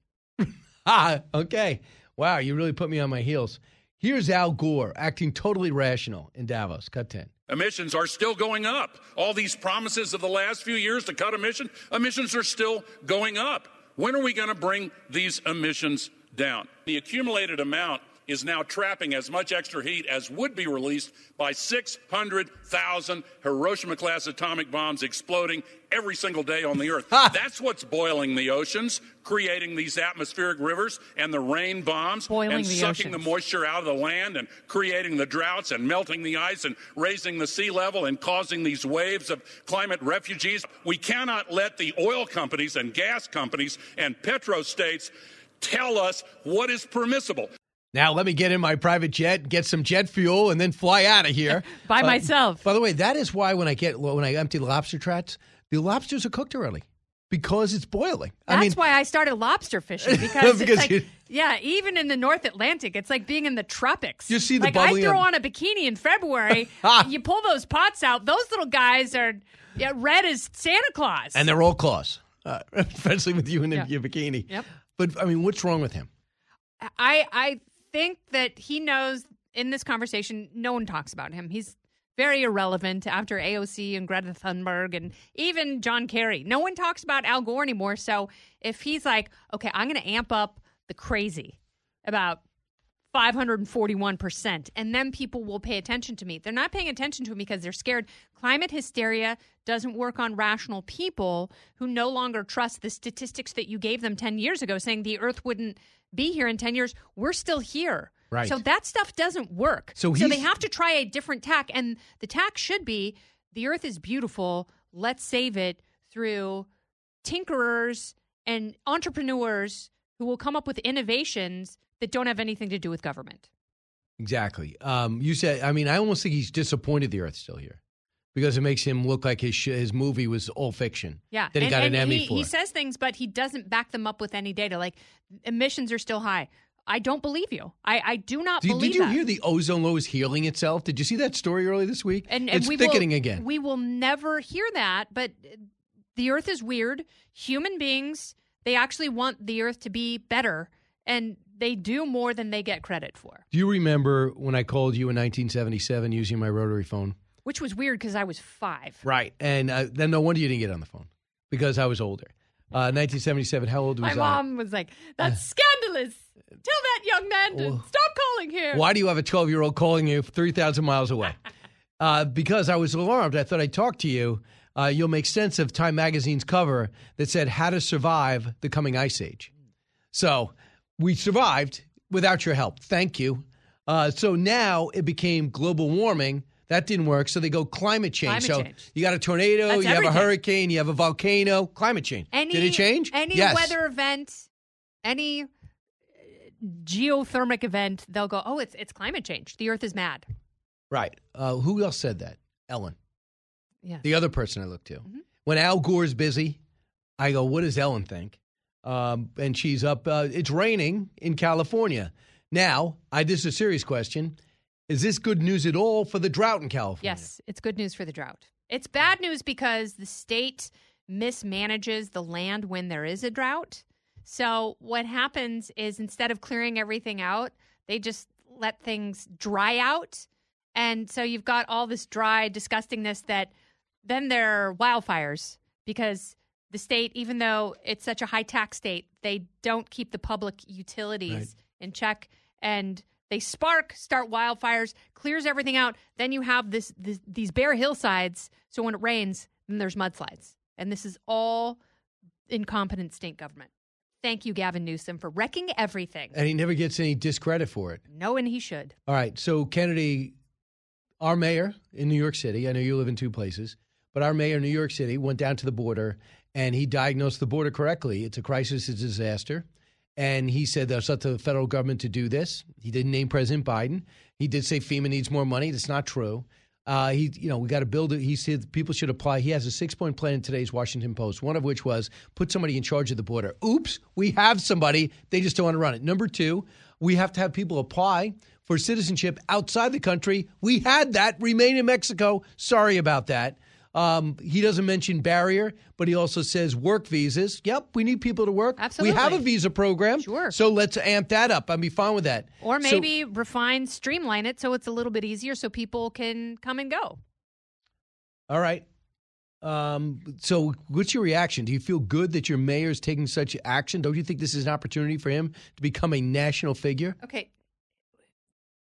I'm glad that there is a Democrat who is acknowledging that there is an immigration crisis. The federal government gets really mad at states like Arizona and Texas, where they're like, we are completely overwhelmed. We cannot physically and emotionally support this number of people. It's impossible. So they have like one tiny town in Texas, say Eagle Pass, has 10 times the number of migrants than New York City, which is a city of 10 million people. And in New York City's like, we can't take all these people. It's like, well, how do you think these tiny towns feel? Thank you. So, yes, I'm glad about that. But also, he has a lot to deal with in New York City. It's no picnic here. I live in Manhattan. And I worry about my children and my friends. And sometimes it really sucks. Also, don't picnic here. We don't really want any more clogging the sidewalks. And you'll probably get the I saw a guy pooping and a guy peeing just in the last week, and it was not the same guy. Please don't tell me you have video. Back in a moment. Learning something new every day on The Brian Kilmeade Show. If you're interested in it, Brian's talking about it. You're with Brian Kilmeade. Well, there's a lot of pressure now because if you're interested in it, Brian's talking about it. Now I have to talk about it. Kennedy's here, set to host her show any minute now. Okay, 6.5 hours. Yeah, it's a little while. All right, so I overstated it, but I want to get the sense of breaking news. First off, you just told me something that I don't have. I need a second source usually because you said a few things that you didn't make any sense already. But this is true. You have the fourth most popular podcast in Fox News, on Fox News. Yeah. So Fox News Podcasts, Spotify, Apple Podcasts. Go find Kennedy Saves the World. We have a great time. Today I'm interviewing Ricky Williams, the former Heisman Trophy winner. He's got a cannabis company called Heisman, spelled Highsman. Right. My sense is he wasn't waiting for pot to be legalized. You know what, Brian, I think he might be onto something here. I think he might have done a little R&D on his own. Right. Yes, I think he did. I remember I hear it is the greatest guy. But I remember he did a few interviews with his helmet on. Mm-hmm. That was a little interesting. Well, you never know when shrapnel is nearby. You don't want to take incoming. Right. Saints practice? Don't want to. No, absolutely not. Right. Hard to tackle. Exactly right. Right. All right. Tom Brady coming back? I hope not. I don't like Tom Brady. No, you just don't like him. Aren't you a Giants fan? Yes. Yeah, you can't like Tom Brady. Why? Giants beat him twice in the Super Bowl. Yeah. Jets are the ones that shouldn't like him. Oh, that's true. Right. Well, I don't like the Jets. How about that? You know why? Because they draft dum-dums from USC. So it's a bad organization. That was Sanchez. Yeah, butt fumble. And Darnold. Yeah, Sam Darnold. Right. Darnold. Listen, he might be the starting quarterback for the Carolina Panthers. And I don't know. Right. Yep. Good athlete. Yeah. Not really. No. Who's on your show tonight? Oh, that's a great question. I don't know yet. Right? Who's not? Brian Kilmeade is not on my show tonight at 7 p.m. Eastern on Fox Business. I think there's one. I would love for you to be on. Every time we ask you, you pick up the phone and go... Right. You know I don't pick up my own phone, so you're making that up. You know that, right? It's Pete. Right. It's Pete, whoever he is. There's a lot of mystery to this half hour. I hope I didn't lose any audience. Shark Week. Right. Our tribal, Paul DeGelder, will be here. Can't wait. And what was the first time the fight you had? What was the first fight you guys had? You don't even want to go through it again. No, is it who got to ride the shark? I lost. Right. Don't ride sharks. Don't think.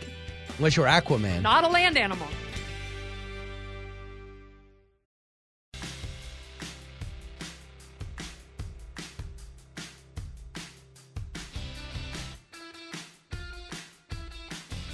Radio that makes you think.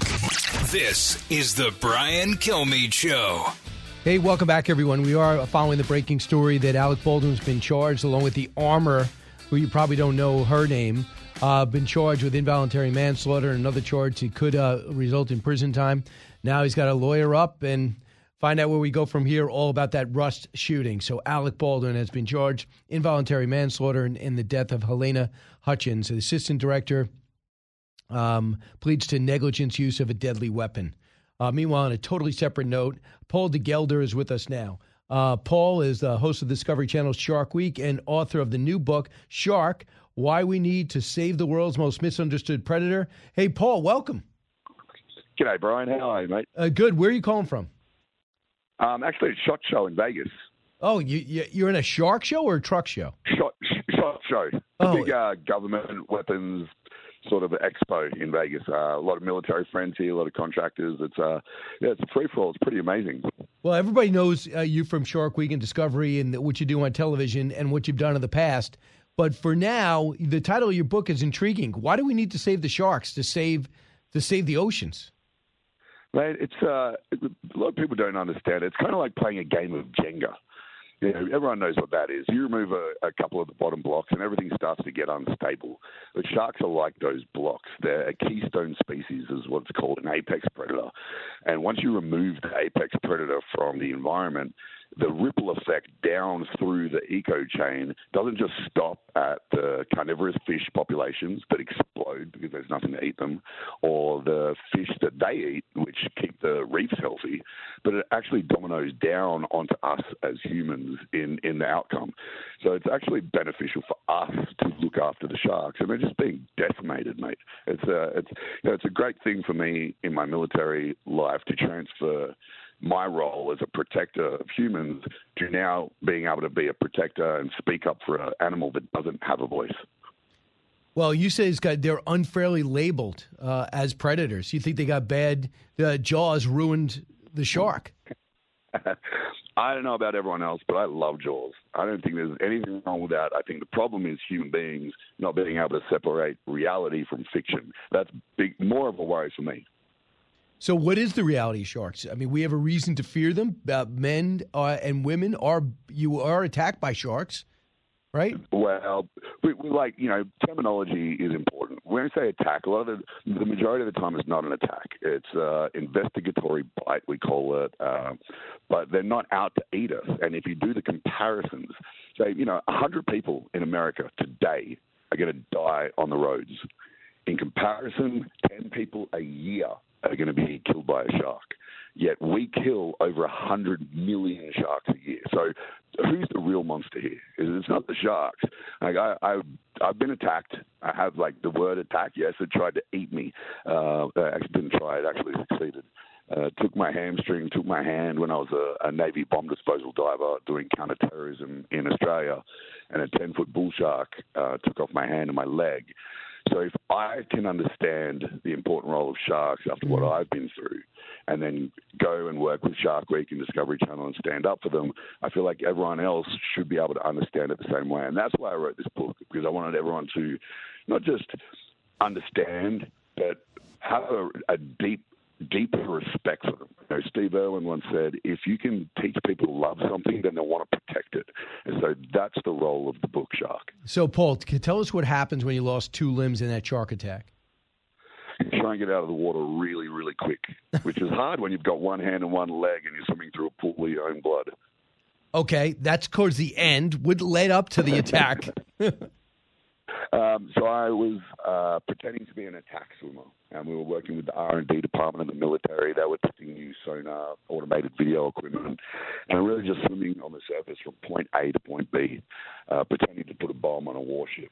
And I'm on the surface on my back in a black wetsuit, a pair of fins, flapping around for sharks to look at like an injured seal, I guess. But there had never been a shark attack in Sydney Harbour in 50 years.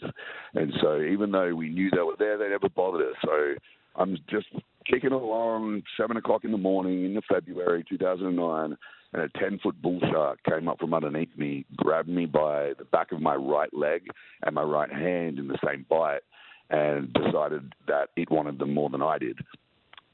Pretty horrible feeling. People ask me if it hurt, and I say, well, go into your lounge room, kick your coffee table with your shin as hard as you can, and then times that by 1,000,000. And so I thought I was going to die. I accepted the fact that I was going to die because there was absolutely no way I could get out of it. It was tearing me apart. And then it removed my hamstring, ripped out my hand, and my wetsuit made me buoyant. So I popped to the surface realizing I'm not dead, thinking I got to get the hell out of here before another shark comes, thinking they're going to smell all the blood. So I swam back to my safety boat where my teammates were waiting with one hand and one leg through a pool of my own blood. And they kept me alive till the paramedics got there.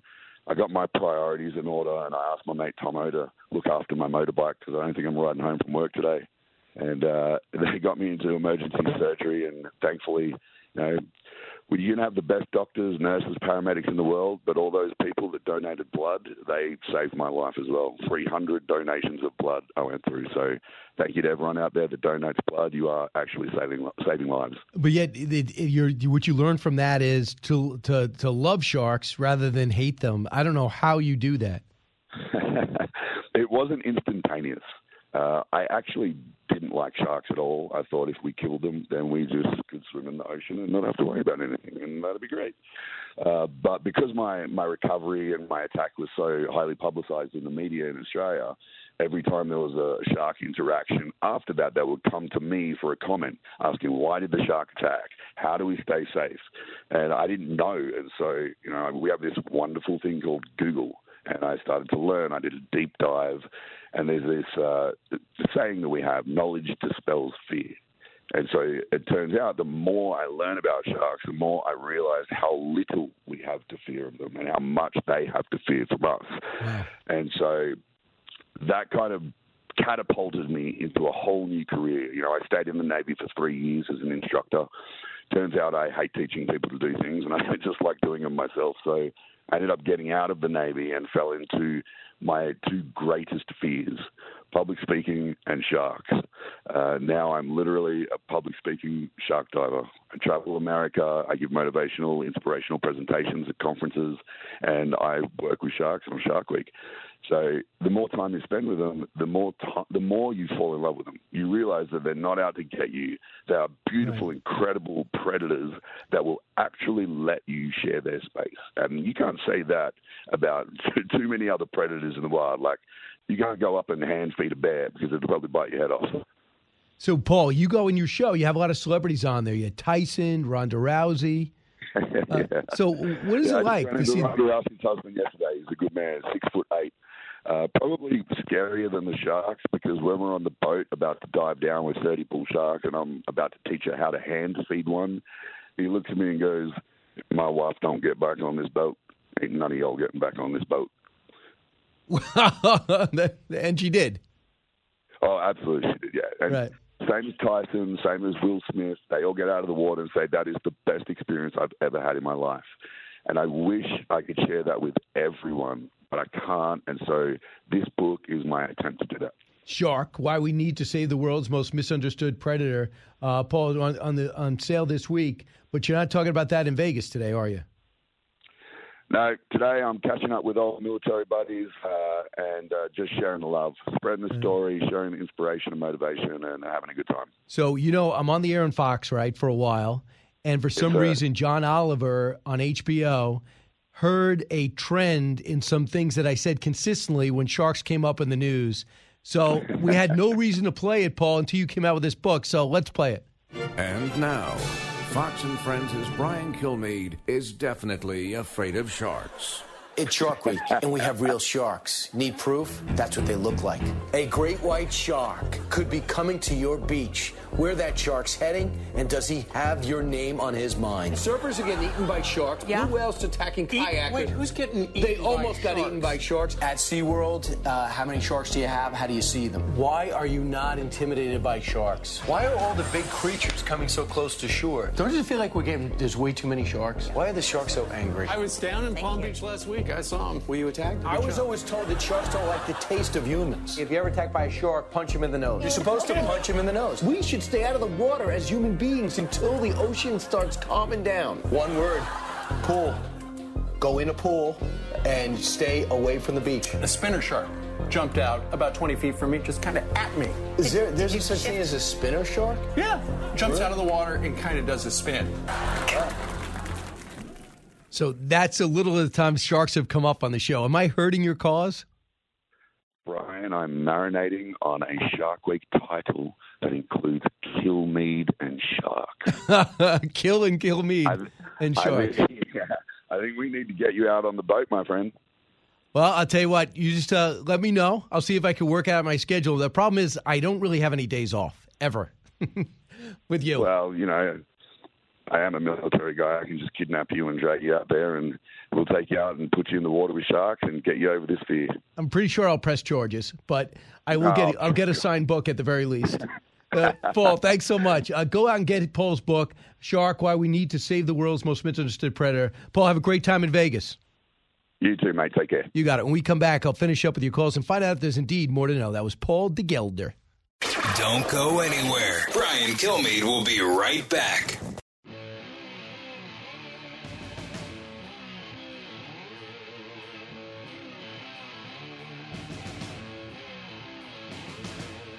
Breaking news, unique opinions. Hear it all on the Brian Kilmeade Show. Hey, don't forget, we got One Nation. It used to feel like it was going to be 6 days away, then 5 days away. Now it's 2 days away. A great episode coming up at 8 o'clock. I don't want to give out too many details yet, but I know Dana Perino will be on the show, and we're going to finalize things today. But One Nation, 8 o'clock Eastern time. That's coming up on Fox News Channel. We're still monitoring the situation. That's Saturday, I should say. We're still monitoring the situation as it looks like Alec Baldwin has been charged on 2 counts, including involuntary manslaughter for the shooting on the set of Rust. So just a tragedy all around. Let's find out if there's more to know. More to know. Sponsored by Unplugged. Reclaim your privacy from big tech snooping with Unplugged. Visit Unplugged.com. There you go. Tom Brady. Done with the Buccaneers, according to Julian Edelman, one of his best friends and finest receivers. If he has another season, it's not going to be in Tampa Bay. Just because Tom's a businessman, Tom's a smart guy. He's going to do exactly what he did when he left New England. He's going to go to the best situation that helps him win if he wants to continue his playing career. I don't know. He'll probably sit these next 2 weeks, and he'll hang out with his family, and he'll assess the situation. I'm sure he has a routine now because he's probably been thinking about this these last 3 or 4 years on, you know, am I going to play? Am I not going to play? Right. And, you know, I'll give him a call and bug him a couple times and see if he'll give me anything. He probably won't. Well, they fired the Buccaneers, their offensive coordinator already, Byron Leftwich. Initially, he was getting along great with Brady. Thought he was going to be a head coach, and now he gets fired as an offensive coordinator. One thing about Brady, he seems to clash with his coaches a lot. He's not speaking to Belichick. He got rid of Arians, according to reports. So he's got to be moving on from here. It's amazing. He has a great relationship with Bob Kraft, but not with a lot of coaches.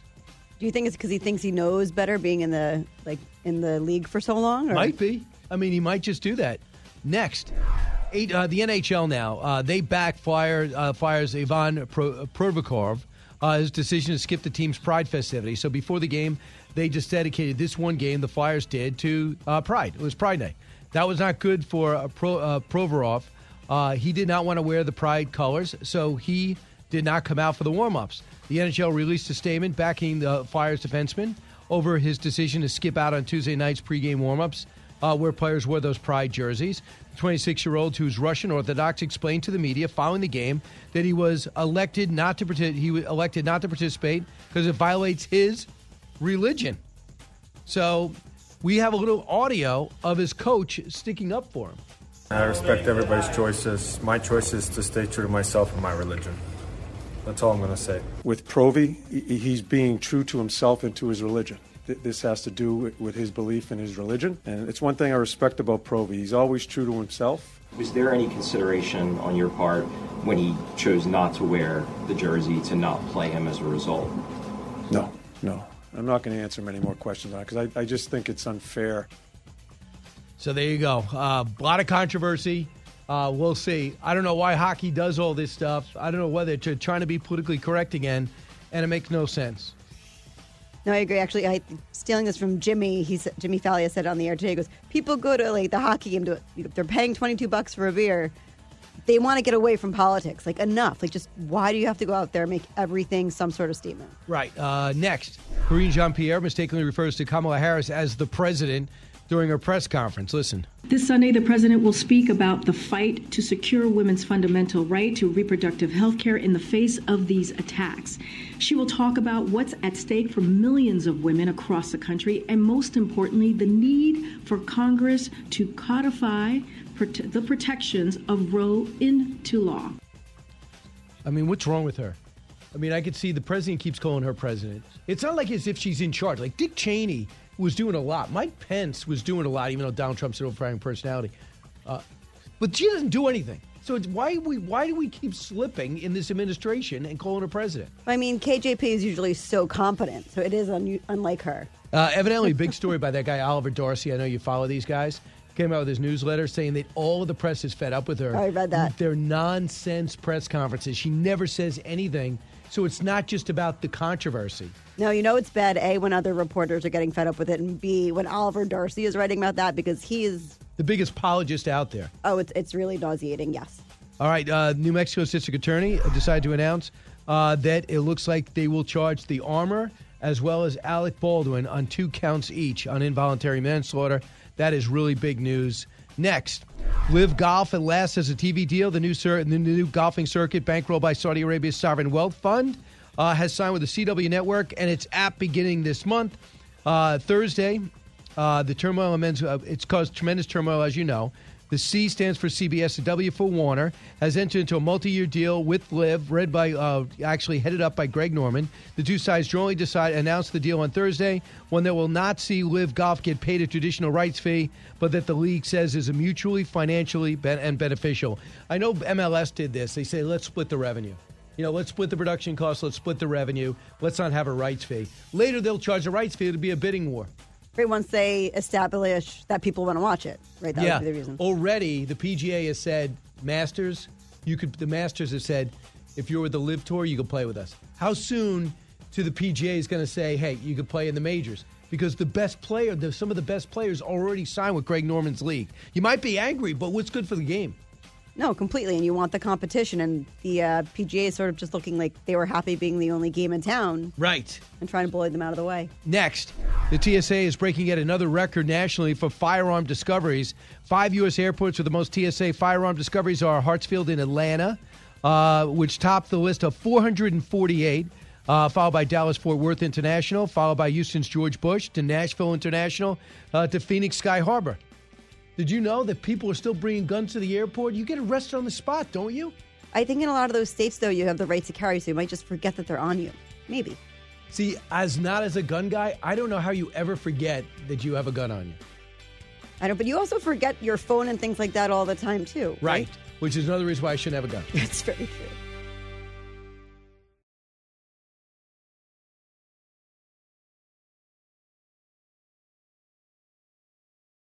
Hey, it's Clay Travis. Join me for Outkick the Show as we dive deep into a mix of topics. New episodes available Monday to Friday on your favorite podcast platform and watch directly on outkick.com/watch. Listen to the show ad-free on Fox News Podcast Plus, on Apple Podcasts, Amazon Music with your Prime membership, or subscribe wherever you get your podcasts.